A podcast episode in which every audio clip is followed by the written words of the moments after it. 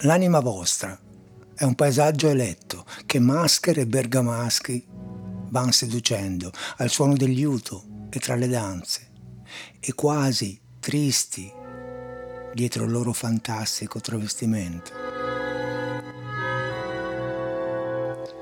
Cantando tutto in modo minore, l'amore vittorioso e la vita opportuna par che non credano alla loro fortuna e si confonde il loro canto con il chiar di luna.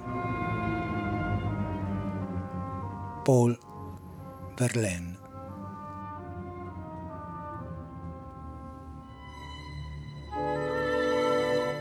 Ciao a tutti e benvenuti alla puntata numero 90 di Moliche d'Ascolto.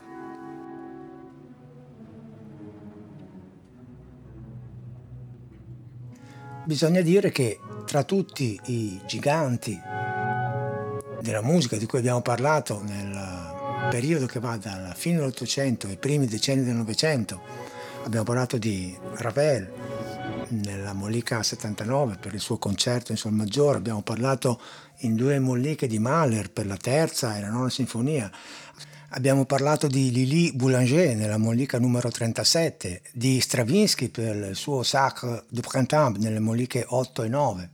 Ecco, tra tutti questi giganti un posto di primo piano, senza ombra di dubbio, ce l'ha anche Claude Debussy, francese, ovviamente. La sua fama, la fama di Claude Debussy, possiamo farla risalire a, a due periodi in particolare.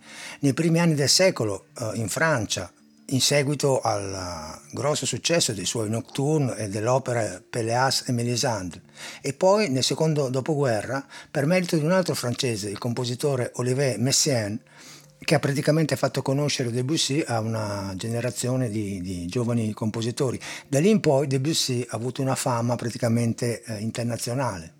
È ovviamente un compositore molto francese, un compositore eh, estremamente elegante, fantasioso e con una ricercatezza sonora veramente di primo piano. Viene spesso accostato agli impressionisti, anche se lui non è mai stato d'accordo su questo. Un'altra cosa eh, importante è che lui eh, rifiutava la moda musicale francese del suo periodo. Ripetiamo che lui ha svolto la sua attività tra la fine dell'Ottocento e i primi del Novecento. E ne è un chiaro esempio questa affermazione che lui ha fatto parlando di un'opera di un musicista francese del suo periodo, Gustave Charpentier. Lui ha scritto: Quest'opera serve fin troppo bene il bisogno di bassa bellezza e di arte imbecille cui tante persone fanno appello. Tutto ciò, insomma, è più stupido che brutto. Del resto, la gente non ama molto la bellezza perché è impegnativa. Poi la bellezza non si adatta alle loro piccole anime meschine. E magari qualcuno potrebbe pensare che questa frase può avere una valenza anche ai nostri giorni, soprattutto quando asserisce che la gente non ama molto la bellezza perché è impegnativa. Ecco, per Debussy l'arte, la musica deve accennare, deve essere piena di, di misteri, mm, deve suscitare analogie, eh, non può dire tutto, ma deve far intuire, deve favorire l'immaginazione ovviamente di chi ne fruisce e questo perché Sempre secondo Debussy, e questa è un'intuizione con la quale non si può non essere d'accordo, la musica non può dare dei significati precisi, non ha un campo semantico definito.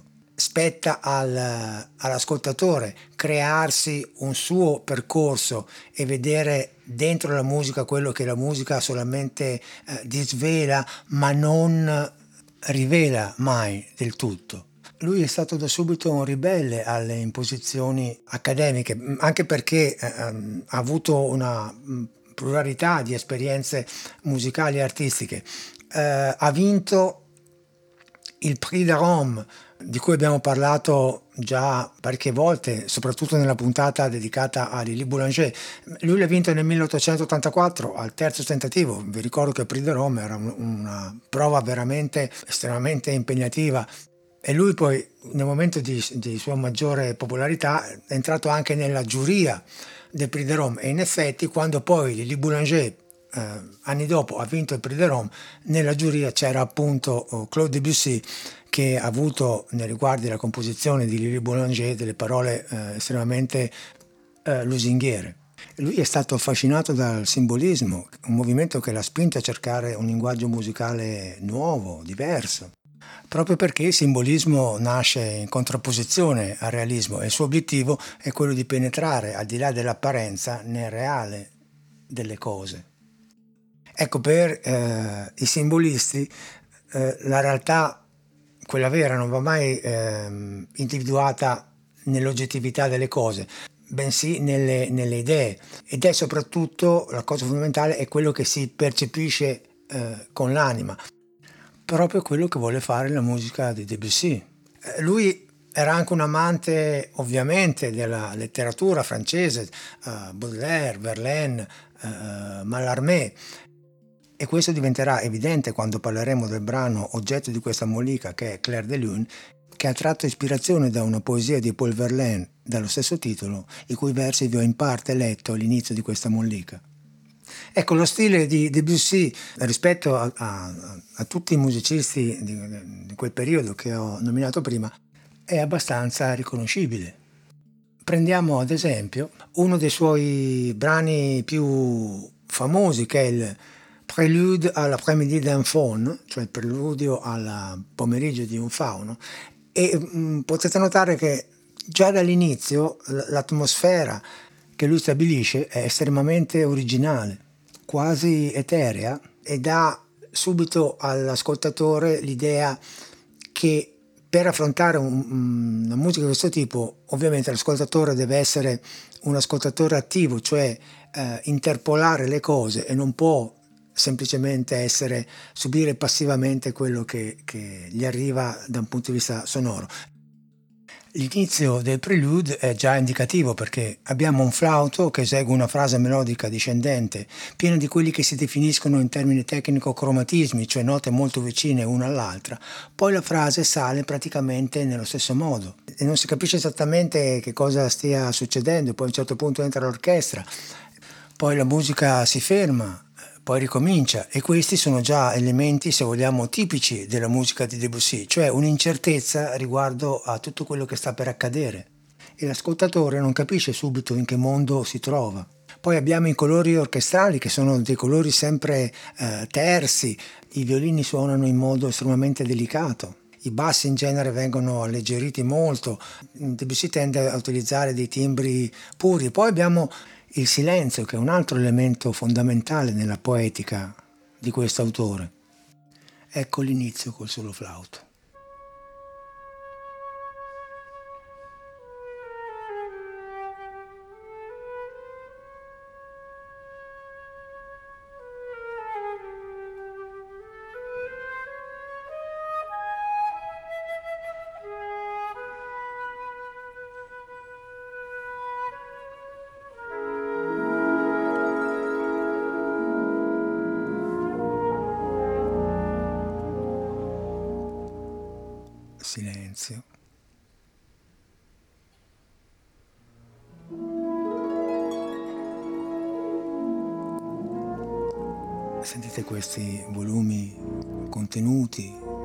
Nonostante suonano degli strumenti a fiato, anche, anche gli ottoni in questo caso.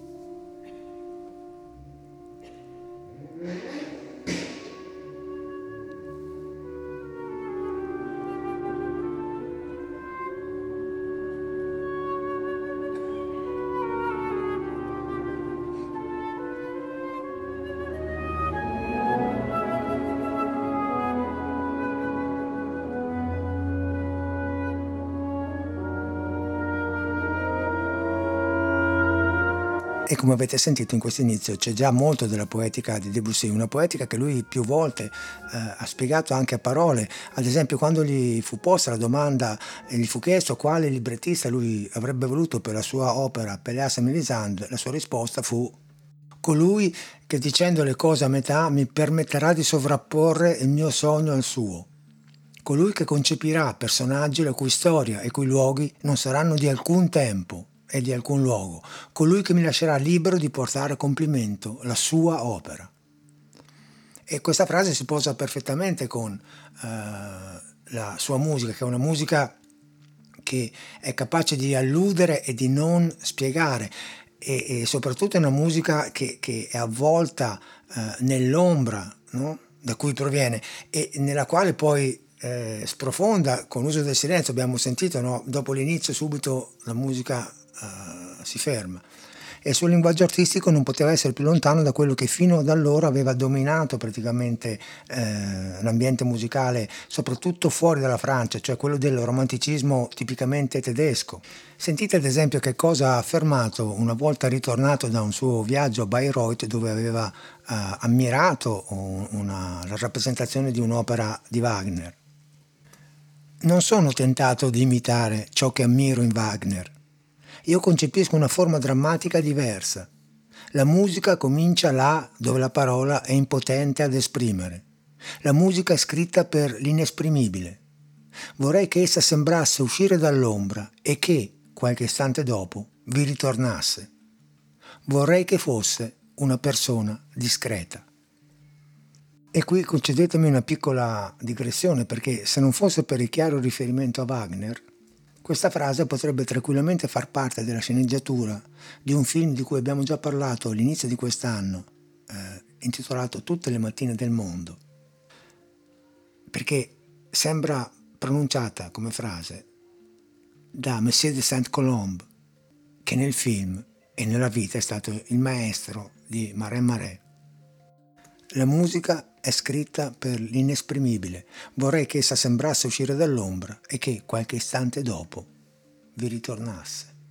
Un'altra cosa che caratterizza profondamente la sua musica è la cosiddetta disgregazione del concetto di eh, tonalità.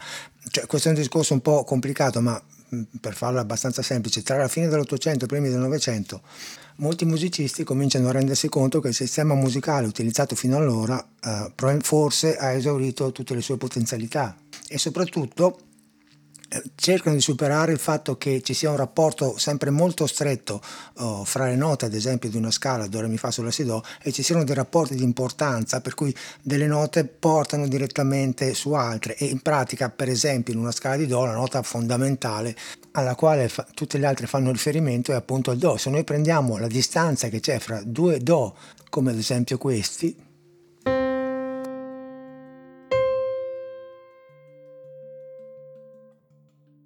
Diciamo che, semplificando molto chiaramente, la musica occidentale ha sempre riempito lo spazio fra questi due suoni con una sequenza di sette note che poi è quella che probabilmente vi è stata insegnata dalle vostre maestre alle elementari, o almeno una volta si faceva così, che è questa costituita dalle note Do, Re, Mi, Fa, Sol, La, Si e Do. Eccola qui.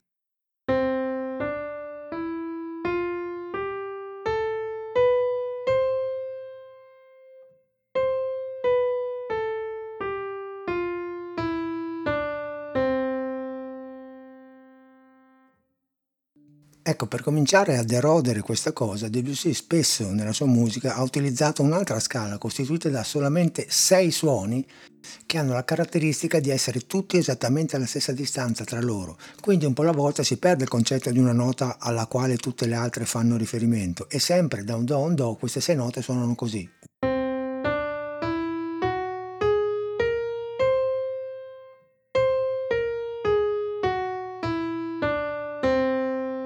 Il risultato è che questa scala, che viene chiamata esatonale appunto perché ha solamente sei suoni, ha una sonorità che comincia a essere abbastanza diversa da quella a cui noi occidentali siamo oh, da secoli abituati. Ma crea un effetto di indeterminatezza, è un po' vaga, magari anche un po' destabilizzante, comunque ci porta in un territorio uh, diverso dal solito, ve la faccio risentire un'altra volta.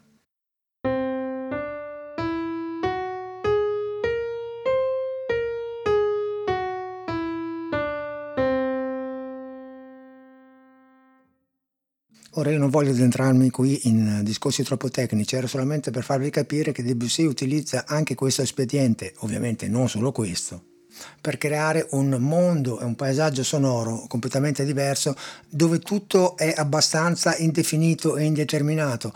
E un altro esempio famoso di tutto ciò e di questa atmosfera così intrigante, così particolare, è l'inizio, il primo movimento dei suoi nocturne che si intitola Nuage ed è questo.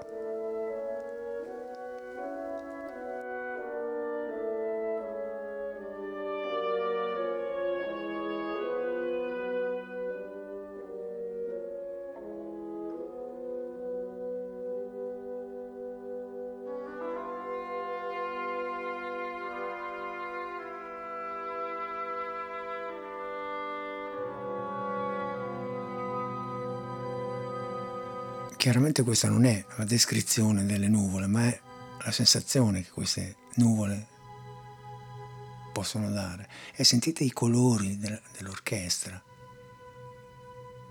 come sono quasi sospesi.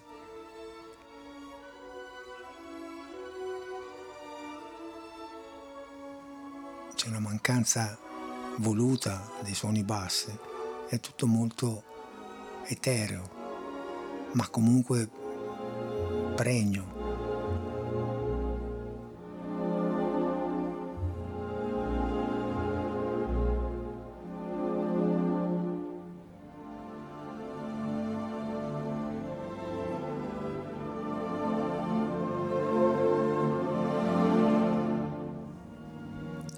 Queste melodie che sembrano partire poi sono ondivaghe, vanno, vengono.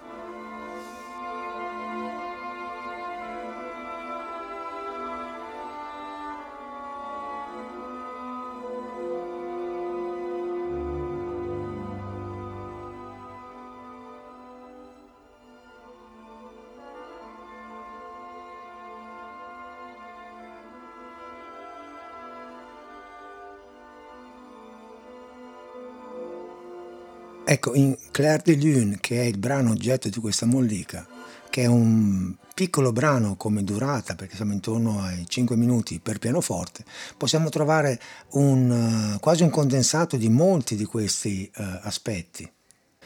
È una delle sue composizioni più famose, senza ombra di dubbio la sua composizione pianistica più famosa e forse anche una delle composizioni pianistiche più famose in assoluto.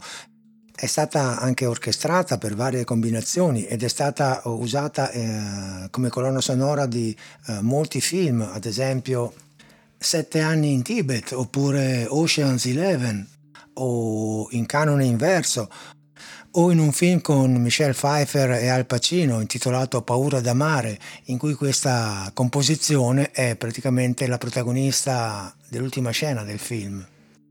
È un brano che viene spesso oh, eseguito e anche eh, ascoltato da solo, ma in realtà eh, fa parte di una composizione eh, in quattro movimenti che si intitola Suite Bergamasque. Ora, questa suite eh, è stata scritta da Debussy a 28 anni nel 1890 e poi in realtà questo brano è stato ripreso più avanti nel 1905 ed è stato un po' oh, rivisto, non si sa esattamente se sia stato solamente rivisto nel 1905 oppure mh, fatto eh, diciamo composto del tutto ex novo, ma comunque insomma non è estremamente eh, rilevante. Le cose rilevanti sono altre, il fatto che appunto la suite sia un, una forma musicale tipica del periodo barocco e in questo caso eh, sembra quasi che Debussy eh, si sia rivolto al passato appunto perché questa suite è composta da appunto quattro movimenti. C'è un preludio poi c'è un minuetto che è un tipo di danza poi c'è Claire de Lune che è il terzo oh, movimento e poi c'è un passepied che è un altro tipo oh, di danza. In realtà questo brano all'inizio aveva un altro nome eh, che era Promenade Sentimentale e tutta la suite, a parte questo brano, è ispirata alla musica dei clavicembalisti francesi del, del 1700, in primo luogo oh, Rameau e Couperin.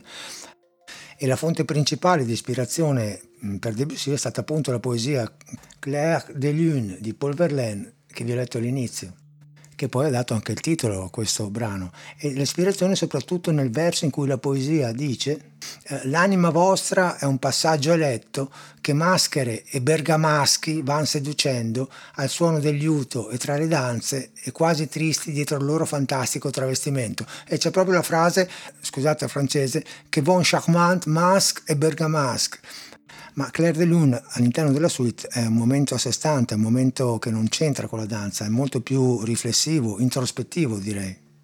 Quello che colpisce all'inizio è la sonorità. Il pianoforte qui viene utilizzato in maniera estremamente delicata, il suono è molto curato, molto terso, eh, direi quasi etereo in alcuni momenti. È come se la musica evocasse lo spazio che c'è tra la luce e l'oscurità e all'inizio non si capisce esattamente neanche qui qual è il, il, il centro, il, il, motore di tutto il brano e, e lo si capirà poi uh, un po' più avanti.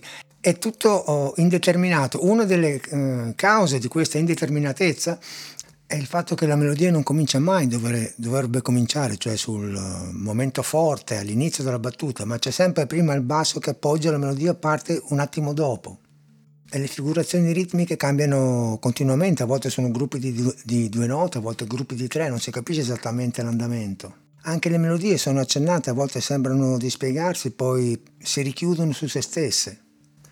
Da un punto di vista della forma, invece, il brano è eh, in tre parti, A, B, A', dove A' sta per la ripetizione della prima parte, ma eh, leggermente variata, ma non fatevi ingannare perché tutte le ripetizioni ogni volta che ci sono sono leggermente diverse dalla prima esposizione dell'idea. Ecco, questo brano è veramente famoso, magari mh, per qualcuno potrebbe anche essere troppo no, conosciuto, per cui eh, vi chiederei di provare ad ascoltarlo con uh, le orecchie nuove, cioè come se non l'aveste mai uh, ascoltato in precedenza, per poter uh, notare molti dettagli che magari nella routine di un ascolto così superficiale vi possono essere passati e inosservati e anche in questo inizio l'atmosfera è vaga, soprattutto non si capisce qual è il motore, qual è la nota, il centro tonale, la nota più importante, ci vorranno un bel po' di battute e, poi a un certo punto diventerà chiaro. Ma l'inizio è veramente qualcosa di estremamente emozionante ed è questo.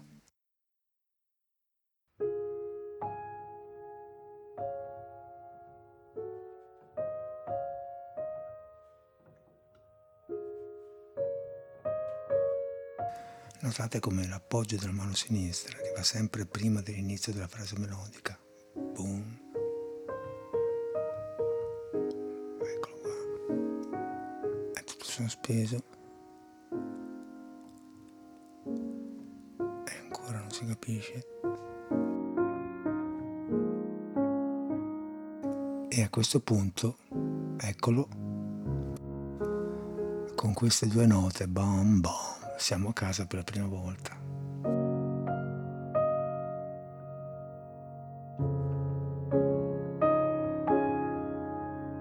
È una musica che sta tra il cielo e la terra, no? tra il sogno e la realtà.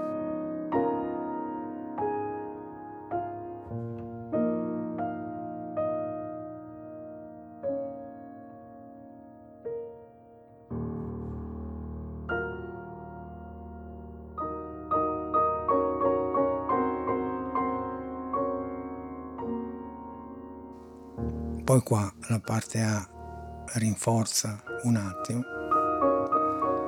quasi a preparare quello che sarà poi la, la parte B dove la situazione eh, cambia, nel senso che abbiamo uno slancio eh, melodico, quasi come se eh, per, finalmente arrivasse una melodia che è stata preannunciata ma che ci è stata fatta desiderare e Debussy prepara il passaggio alla parte B in maniera veramente mirabile, prima con una serie di note del basso che progressivamente salgono a creare sempre più attesa e poi con quattro accordi arpeggiati in maniera veramente delicatissima in cui tutto sembra fermarsi ma in realtà questi accordi servono per introdurre mirabilmente la parte B con la sua melodia. Questa è la prima nota grave.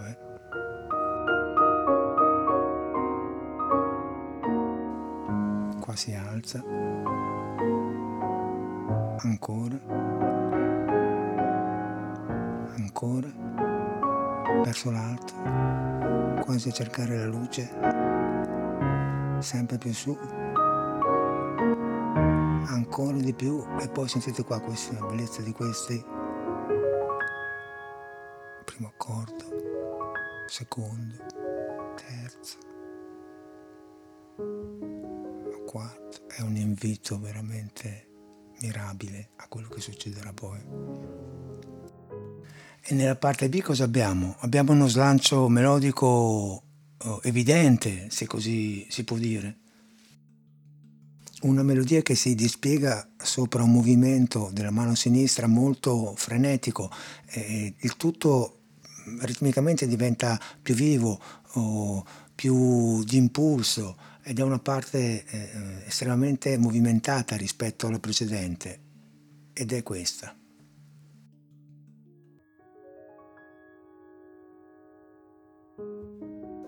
Questo è l'ultimo accordo che avete sentito in precedenza, qua comincia la parte B.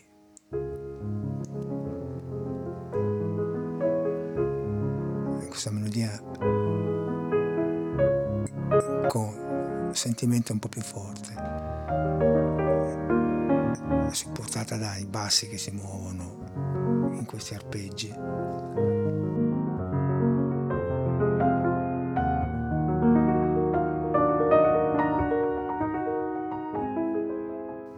Il colore diventa più denso, un po' più acceso.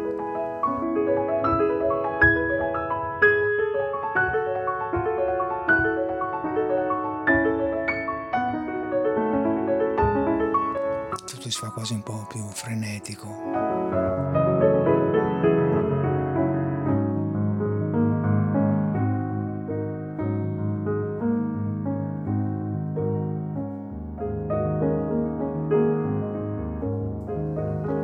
Fino alla ripresa della parte A leggermente variata che è veramente un gioiello di delicatezza, il suono si fa ancora, se possibile, ancora più etereo rispetto all'inizio e, e diventa tutto um, estremamente eh, evocativo.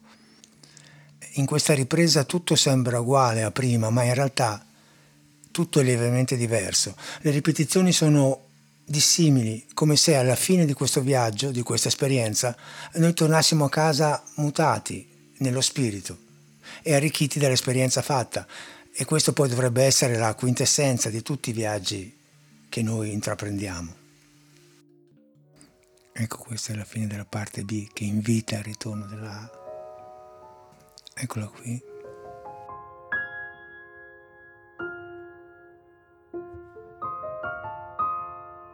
Sentite come tutto è etereo,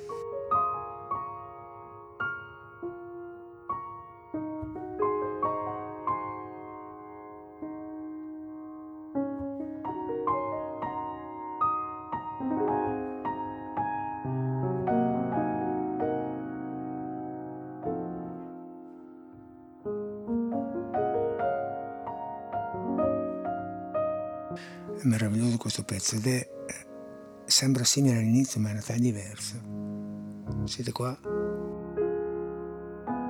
Questa nota che è una dissonanza che crea un po' di tensione. Ancora la stessa nota.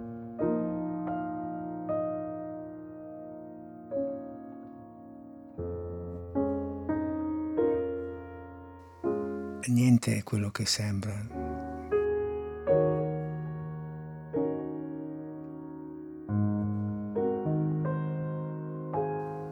Pur essendo qualcosa che apparentemente è solo dolce e delicato, in realtà ci sono sempre delle cose che non permettono mai di essere del tutto adagiati su questa cosa. Qua sembra quasi riprendere la parte B con questi arpeggi e si avvia al finale.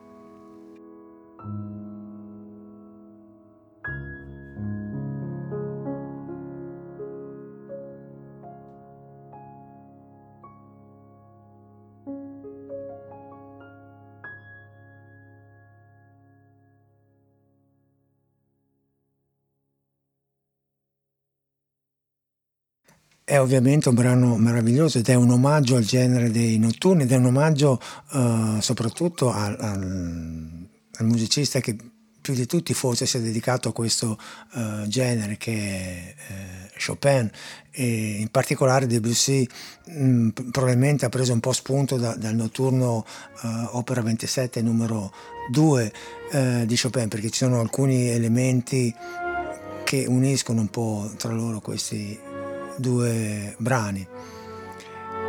ed è una musica che rappresenta in pieno quello che è la, poetica artistica di Debussy, che lui stesso ha più volte esplicitato. E c'è una frase sua estremamente significativa che chiarisce, che chiarisce ulteriormente tutta una serie di dubbi che si potrebbero avere riguardo alla sua musica. Ed è la seguente. La musica non è espressione del sentimento, è il sentimento stesso. Detto questo, ciao a tutti e al solito, fate bravi.